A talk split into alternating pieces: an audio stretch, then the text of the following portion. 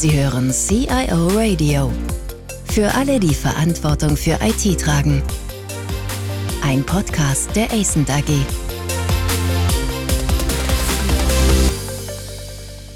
Mein Name ist Olaf Röper. Wie immer wollen wir mit dem CIO Radio praktisch relevante Hinweise und Insights vermitteln. Unser Thema heute Computer System Validation. Das ist ein ziemlich kompliziertes Wort, aber wir werden versuchen, das hier mit Inhalt zu füllen und vor allen Dingen mit Inhalt zu füllen, der für die praktische Arbeit unserer Zuhörerinnen und Zuhörer wichtig ist. In jedem Software, das Software erstellt, kennt man natürlich das Problem, dass Software nie so richtig funktioniert, wie sie eigentlich soll. Das ist ärgerlich, wenn der Kunde das merkt, aber es hat ganz andere Auswirkungen, wenn es äh, darum geht, dass diese Software eine wichtige Rolle zum Beispiel in medizinischen Produkten spielt oder in der Pharmaindustrie, in Laboren, in Krankenhäusern. Ich glaube, das liegt jedermann auf der Hand, dass das noch eine völlig andere Situation ist. Das kann durchaus fatale Folgen haben. Und aus diesem Grunde sind diese ich sag das mal, Geschäfte auch gesetzlich reguliert. Das heißt also, Software muss ganz bestimmten Anforderungen in diesen Bereichen entsprechen. Das ist das Thema, ein Thema, das uns durchaus alle betrifft. Und mein Gesprächspartner heute ist äh, Walfried Wagner. Er ist seit mehr als 30 Jahren in verschiedenen Funktionen im Informatik-Kommunikationsumfeld äh, tätig gewesen. Er war unter anderem Geschäftsführer der IT-Tochtergesellschaft der Herlitz AG. Und äh, später, und das ist eigentlich der Punkt, auf den ich heute kommen möchte, später als CIO verantwortlich bei der Biotronik. Er sammelte in all diesen Positionen umfangreiche Erfahrungen im Aufbau und Management internationaler IT-Organisationen und er sah sich in all diesen Stationen immer wieder mit Fragen des Qualitätsmanagements von Software und IT-Systemen konfrontiert. Bei Biotronik hat er sich sehr tief in das Thema Qualität in computergestützten Herstellungsprozessen und den zugehörigen gesetzgeberischen Herausforderungen in einem eben regulierten Umfeld auseinandergesetzt. Als Partner der ESENT hat er in den letzten Jahren Kunden beraten, wie man Computersysteme mit hoher Qualität und gleichzeitig Regelkonformität einführt. Und das Ganze als schlanken und nicht aufgesetzten bürokratischen Prozess. Ich glaube, wir dürfen mit Fug und Recht behaupten, dass Walfried Wagner weiß, wie konsistente QS-Prozesse nachhaltig implementiert werden können und welchen Themen dabei besondere Bedeutung zukommt. Ja, herzlich willkommen, Walfried. Hallo Olaf, freue mich auf unser Gespräch. Bin wirklich sehr gespannt, wie du so ein sperriges Thema angehst. In den Einleitungen habe ich allerdings schon viel gehört, was wirklich voll ins Schwarze trifft. Naja, also das hängt im Wesentlichen von dir ab, ob wir dieses spröde Thema so aufbereiten können. Also ich fange mal ganz einfach an. Wenn ich so einen implantierten Defibrillator habe, dann hat er ja viel mit Software zu tun. Also einmal ist der Software embedded in dieses Gerät, das also misst, wie es mir geht und dann den, zum richtigen Zeitpunkt den richtigen Stromschlag auslöst. Zum anderen gibt's ja auch Software in der Erstellung dieses Gerätes. Bin ich da bei dir jetzt richtig, wenn ich das Thema so angehe? Ja, wunderbar. Da frage ich dich gleich nach, von welcher Firma ist denn dein Defibrillator? Nein, ich habe keinen, das ist reine Theorie. also, das, ach, Gott sei Dank, da freue ich mich ja. Aber ja, dann wärst du richtig bei mir und das ist gleich die hohe Schule, weil High-End-Produkt Medizintechnik, da trifft alles zu. Wie ist denn eigentlich, ich habe jetzt natürlich nach Definitionen mal gesucht mhm. und wir haben ja viele verschiedene Begriffe. Wir haben Qualitätssicherung, wir mhm. haben Softwareverifikation, mhm. wir haben Softwarevalidierung. Das alles ist ja nicht so ganz easy, muss ich sagen, von den Begriffsbestimmungen her. Also was ich gelesen habe, ist Computer System Validation is the process of documenting that a computer system meets a set of defined system requirements.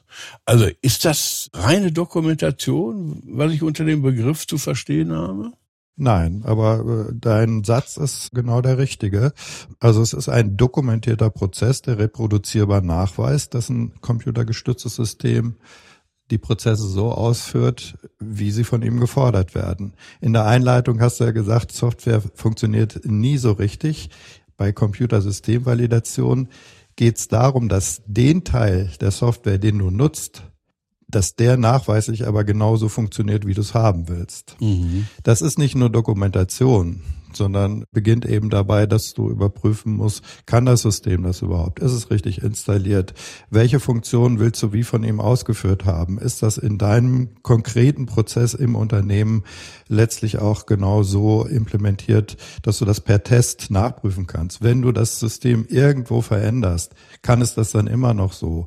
Sind die Leute ausgebildet und sind die Zugriffsberechtigungen? Also das ist eigentlich all das, was wir so als ITler mal gelernt haben, äh, Qualitätssicherung plus eine nach Normen überprüfbare Dokumentation. Aber wenn du mal an den V-Prozess beispielsweise denkst, das V-Modell, was so eigentlich jeder von uns kennt und verinnerlicht und ein CIO schon als Selbstschutz immer anwendet bei, bei wichtigen Systemen, wenn du den schon mal implementiert hast, dann ist die zusätzliche Dokumentation tatsächlich nur noch die Erfüllung von regulatorischen Anforderungen. Naja, du ist das ja heutzutage nicht mehr ganz so einfach. Also ganz früher, als wir Wasserfallmodell hatten, da mhm. konnte man das ja im Prinzip alles schön abgreifen, ja. Und man konnte auch im Wasserfallmodell sehr schön Testdaten abgreifen. Heute arbeiten wir mehr oder weniger agil. Macht das das Problem schwieriger? Ja, das ist eine Herausforderung, weil zunächst mal die reine Theorie von der Computersystemvalidation tatsächlich von so ein bisschen Wasserfallmodell ausgeht. Also erst machst du ein Lastenheft, ein Pflichtenheft, dann führst du es ein, dann testest du, dann überprüfst du und weißt nach und nimmst ab. Das macht natürlich keiner mehr. Aber jede Systemeinführung beginnt ja irgendwo mit. Du führst ja im agilen Umfeld so ein Minimal Viable Product ein, aber auch das hat ja schon eine gewisse Komplexität. Und um das eben insgesamt zu beschreiben, gehst du eben diesen klaren Prozess durch. Erstmal beschreibst du, was willst du, dann guckt sich der an, der es macht, habe ich verstanden, wie es gemacht wird. Dann wird das eben so installiert, dass es das auch machen kann. Dann wird überprüft, sind die Funktionen okay. Und dann überprüfst du, tut das System das auch in deinem Kontext innerhalb des Betriebes mit den entsprechenden Funktionalitäten, Geschwindigkeiten und Sicherheiten. Und das sind auch die vier Punkte. Also man spricht immer von DQ, IQ, OQ, PQ, also Designqualifizierung, Installationsqualifizierung, Funktionsqualifizierung, Leistungsqualifizierung. Das klingt jetzt eben theoretisch, aber wenn man diese Theorie mal wieder wegnimmt, dann hat es eben damit zu tun, du führst erstmal einen ersten Teil des Systems ein. Und wenn du agil arbeitest, da musst du jedes Mal, wenn du ein weiteres Stück da reinbringst, wieder überprüfen, tut es das immer noch, was du ursprünglich wolltest und tut es das Neue auch jetzt zusätzlich. Insofern ja, Agilität, agile Umsetzung bringt etwas mehr Anforderung rein, aber nach wie vor geht natürlich Computersystemvalidation und dann arbeitest du beispielsweise auch mit solchen Mitteln wie automatisierte Tests. Ja, kommen wir vielleicht gleich nochmal drauf, auf äh, wie Tests durchgeführt werden. Im, Im, Grunde genommen, ja, würde man auch für meinen Defibrillator an der Stelle, würde man ja sagen, naja, das ist eigentlich Qualitätssicherung, wie wir das kennen, aus der Computerei. Das machen wir eigentlich immer so. Wir dokumentieren in der Regel auch so. Mhm. Aber das Ganze hört sich dann doch sehr viel bürokratischer an. Ist das der einzige Unterschied zwischen regulierten und nicht regulierten Businesses? Ja, wenn man es wirklich ganz abstrakt und einfach sieht, würde ich sagen, stimmt. Heißt also auch ein CIO, der im nicht regulierten Umfeld arbeitet oder der ein nicht reguliertes System letztlich einführt für Prozesse, die eben nicht der Regulierung unterliegen, Buchhaltung zum Beispiel. Auch der ist ja gehalten, sich erstmal zu überlegen, was will er, wie installiert das, wo lässt das laufen, welche Zugriffsberechtigungen gibt es, welche Funktionen von dem, was da zur Verfügung steht, will ich. Und dann werden natürlich Tests durchgeführt. Und wenn irgendwo am System was geändert wird, wird auch ein CIO immer wieder überprüfen, kannst das noch und das irgendwie dokumentieren, also Version 1.5.2 dann und dann eingeführt und habe ich. Das macht er schon aus Selbstschutz, sonst Eben. wird er schnell ja. erwischt ja. und lässt nicht die Software als Banane da reifen. Das gehört zum ordentlichen Handwerk. So, wenn du jetzt also die Regulierung erfüllen willst, dann musst du natürlich verstanden haben, welche Regulierung ist es und was fordert sie. Die sind teils ähnlich, teils überschneidend und es kommt eben immer darauf an, wo deine Produkte hingehen.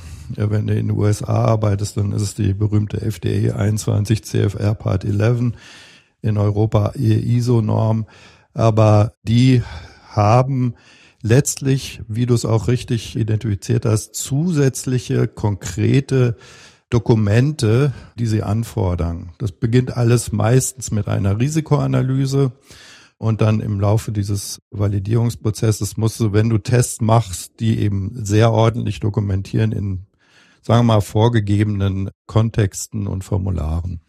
Aber da kommt dann jemand und guckt sich das an, ob das alles sauber dokumentiert ist oder sende ich das irgendwo hin? Also nur mal so als Nebenfrage.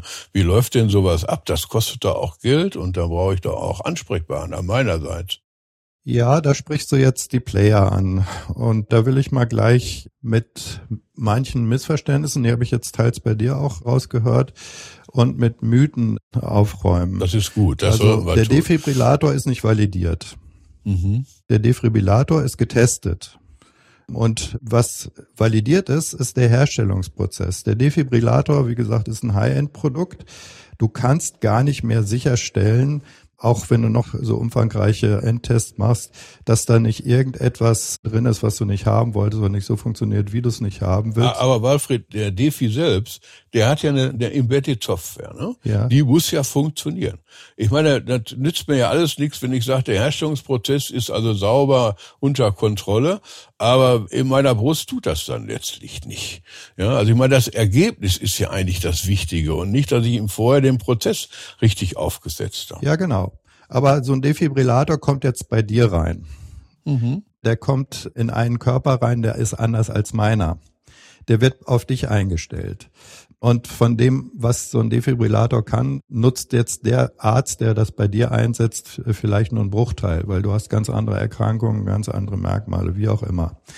Also der Arzt, der letztlich dieses Gerät bei dir in Gang setzt äh, und dein Leben damit äh, möglicherweise rettet oder zumindest deine Gesundheit unterstützt, der hat gar nicht die Möglichkeit, sämtliche Funktionalitäten und Eigenschaften dieses Produktes nochmal zu überprüfen. Das kann auch der Hersteller nicht machen. Der macht natürlich umfangreiche Tests.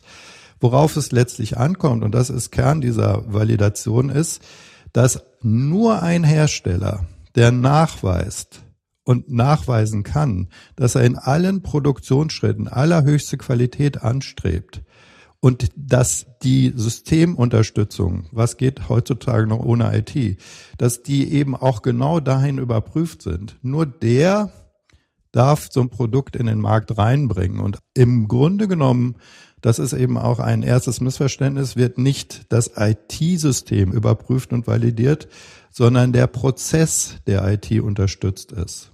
Und wenn du irgendwas an diesem Prozess änderst, musst du das revalidieren einfaches Beispiel oder Kernidee von so einer Computersystemvalidation. Es muss reproduzierbar nachweisen. Rückverfolgbarkeit oder Traceability hast du vielleicht schon mal gehört. Ja, ja, klar. Mhm. Okay, das heißt also, wenn sich später herausstellen sollte, dass an deinem Defibrillator ein Teil der Software falsch programmiert war, dann kann man das ja wieder ändern. Das kann man von außen, die Programmierung kann man aktualisieren. Aber dann musst du ganz genau wissen als Hersteller, welche von dir jemals ausgelieferten Defibrillatoren neben dem von Olafsbrust sind davon betroffen sagen wir mal, Chargen oder Das nennt man, das sind in der Automobilindustrie immer Rückrufe, ne? ja, genau, passiert. genau. Absolut. Dann musst du dir aber genauso vorstellen. Damit Dann nützt du aber im Rückruf nichts, wenn ich schon tot bin zwischenzeitlich, ne? Also ich meine, dazwischen liegen ja natürlich schon noch Welten, das muss man auch mal sagen, ne? Denn das hat ja hier ein, eine Bedeutung für ein, ja, durchaus lebenswichtiges Instrument oder lebenswichtige Einzelheit. Ne? Absolut. Also von regulierten Bereichen spricht man deswegen ja auch nicht bei der Automobilindustrie. Der Klassiker ist Hersteller von Arzneimitteln oder wir reden jetzt mhm. gerade Herstellung von Medizinprodukten. Aber auch beispielsweise Labore, die deine Blutprobe untersuchen oder Krankenhäuser sind reguliert. Übrigens auch Kosmetikahersteller, wenn eben die Gefahr besteht, dass sie dir da Schwermetallkosmetika auf, auf die Nase schmieren. Also das sind die regulierten Bereiche, aber Automobilindustrie, gutes Beispiel, gute Analogie. Was die machen, soll ja auch zu allerhöchster Qualität führen. Mhm. Und genau so wie die das eben angehen, planen, Schritt für Schritt dann jeweils überprüfen und die dahinterliegenden Systeme natürlich auch härten, so erfolgt das hier im regulierten Bereich auch. Um diese Validierung jetzt durchzuführen, um das zu dokumentieren, dass ich das auch tatsächlich getan habe, ja. Software muss getestet werden. Ja? Ja. Und wie teste ich denn eigentlich in Praxis?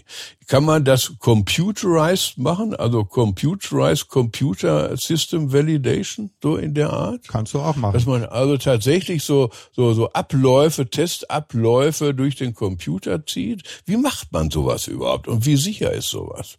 Also ergebnissicher meine ich jetzt. Da gibt es keinen Königsweg oder einen exklusiven Weg. Also alles das, was du kennst, wie du überprüfst, dass ein System tatsächlich korrekt läuft, in dem Sinne, wie du es eben haben willst, das kannst du ja anwenden. Das ist auch nicht der Kern, aber du hast ein paar andere Fragen gestellt, die ich auch nochmal beantworten will. Kommt da jemand, der das macht? Ah ja, richtig, da ne? waren wir stehen geblieben, genau. Und, und das da hast du gedacht, auch das wäre ein Mythos. Ja, das ist ein Mythos, weil in meiner Praxis habe ich es wirklich oft erlebt, dass auch in regulierten Unternehmen, wo man eigentlich wissen sollte, dass das nicht so ist, gesagt wurde, ja, dann kaufen wir eine validierte Software. Die gibt's nicht. Man kann keine validierte Software kaufen. Es geht um die Dokumentation deines Prozesses im konkreten Unternehmen, dass dieser Prozess, wenn er Computer unterstützt ist, genauso funktioniert, wie du es willst. Also du kannst dir gerne das SAP-System kaufen, das in der Logistik oder in, im Manufacturing einsetzen. Du musst es validieren. Also kaufen kann man das nicht. Aber ich muss es dann testen, ne? Ich meine, ich habe ja Unter anderem es gibt, testen. Ne? Es gibt ja, es gibt ist ja, mehr als testen. Ja, aber es gibt ja keine Software, die ich irgendwo einsetze, die nicht auf irgendwelcher Basissoftware beruht. Ja? ja? Du hast jetzt gerade mal SAP gesagt, aber wir können ja auch ein Stückchen tiefer in Betriebssysteme gehen, wie auch immer. Ja? Wie mache ich das? Ja, ich kaufe diese Software, die setze ich ein. Und was heißt denn da jetzt Validierung? Dass sie im Gesamtspiel funktioniert oder muss ich die dann auch nochmal getrennt testen? Das will mir noch nicht so richtig in den Kopf. Absolut. Deswegen gibt es eben diesen Teil Installationsqualifizierung. Das hat im Wesentlichen mit der Gesamterrichtung dieses Systems über alle Schichten zu tun. Aber wenn du danach fragst, was heißt das denn und wo würde ich mal ergänzen, wo beginnt es denn? Wenn du ein zu validierendes System, also für deinen Prozess erwirbst, beginnst du eigentlich beim Hersteller und machst ein sogenanntes Vendor Audit. Das heißt, du versicherst dich schon beim Hersteller, dass der dafür sorgt, dass in seiner Software nachgewiesenermaßen aufgrund seines Prozesses die Wahrscheinlichkeit, dass da was Falsches ausgeliefert wird, was man nicht wollte, gering ist. Also das gleiche wie bei dem Defibrillator. Trotzdem kannst du es nicht verhindern, denn du hast in deinen Eingangssätzen zu Recht gesagt, Software ist nicht 100% fehlerfrei. Du kannst es nur fehlerarm machen indem du auf der ganzen Prozesskette Qualität sicherstellst.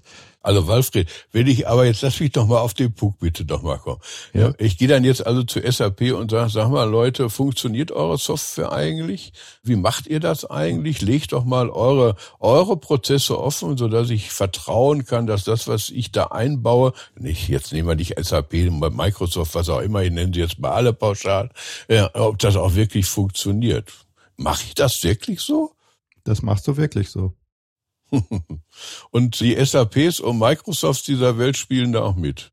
Wenn das entsprechend erforderlich ist, ja.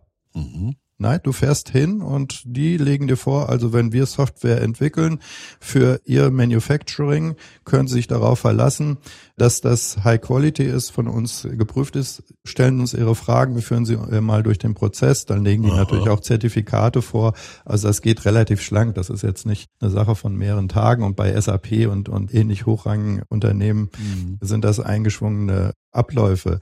Aber du gehst ja auch zu mittelschweren Herstellern, wo das nicht so ist und die möglicherweise erst auf so ein Niveau gebracht werden müssen. Aber ja, du gehst hin und versuchst, möglichst viel beim Hersteller schon abzuladen im Sinne von, weißt du mir doch nach, dass da eigentlich kein Fehler kommen kann, dann ist die gesamte Dokumentation der Funktionalitäten, was deine Software kann, ja schon mal für mich Gold wert. Da muss ich das nicht nochmal überprüfen. Ich habe das ja bei dir überprüft. Du hast gerade, und ich muss ein bisschen auf die Uhr gucken, du hast gerade einen Begriff noch genannt, schlank. Diese Prozesse hören sich für mich natürlich nach sehr viel Bürokratie an. Und wenn ich hier über Bürokratie nachdenke, dann sehe ich vor mir auch immer die Widerstände in Unternehmen. Ne? Also menschliche Widerstände, prozessuale, organisatorische Widerstände. Ist das tatsächlich ein Problem und wie geht man damit um, um so schlank, um diesen Prozess der Validierung als solchen möglichst schlank zu gestalten? Wie, wie geht das?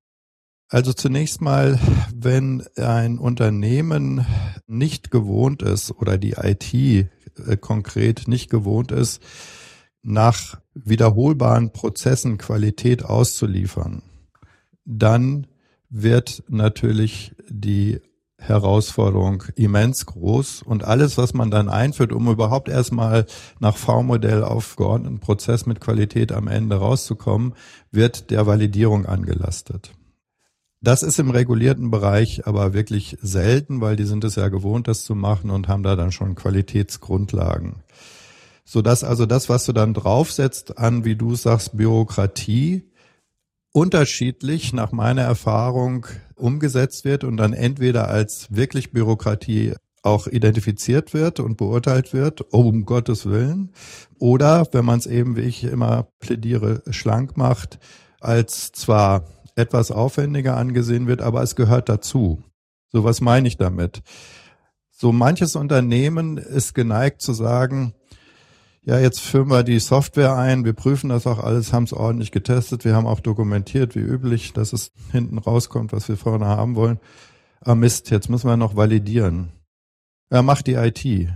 Mhm. Oder ja. noch schlimmer, da haben wir ja QM, müssen die ja machen. Mhm. Das ist eben auch ein Mythos. Mhm. Verantwortlich für die Validierung und für die Unterschrift habe ich auch validiert, ist der Prozesseigner. Also, wenn du so willst, die Fachabteilung, nicht die IT. IT und QM können unterstützen. So, und wie kann man schlank machen? Also, wenn man einen V-Modell orientierten Prozess hat, dann nimmt man die QM zur Hilfe und baut einmal in diesen V-Modell-Prozess die noch zusätzlich notwendigen Dokumentationen oder Validierungsschritte ein und sieht, wo man schon Überschneidungen hat, dann peppt man eben meinetwegen den Risikobericht, den man sowieso schon hatte, oder eben den Testplan etwas äh, weiter auf und sieht eben auch zu, dass die entsprechende Unterschriften und Freigaben kriegen. Und dann hat man es und dann ist es schlank und wird eben mit der Zeit von allen als machen wir ja immer so empfunden und gar nicht als nochmal ein zusätzlicher Riesenakt. Wenn aber Unternehmen im Kopf haben, na, das macht ja die IT oder die QM. Oh, mein Gott, jetzt müssen wir noch validieren. Dann ist das immer schwer und furchtbar.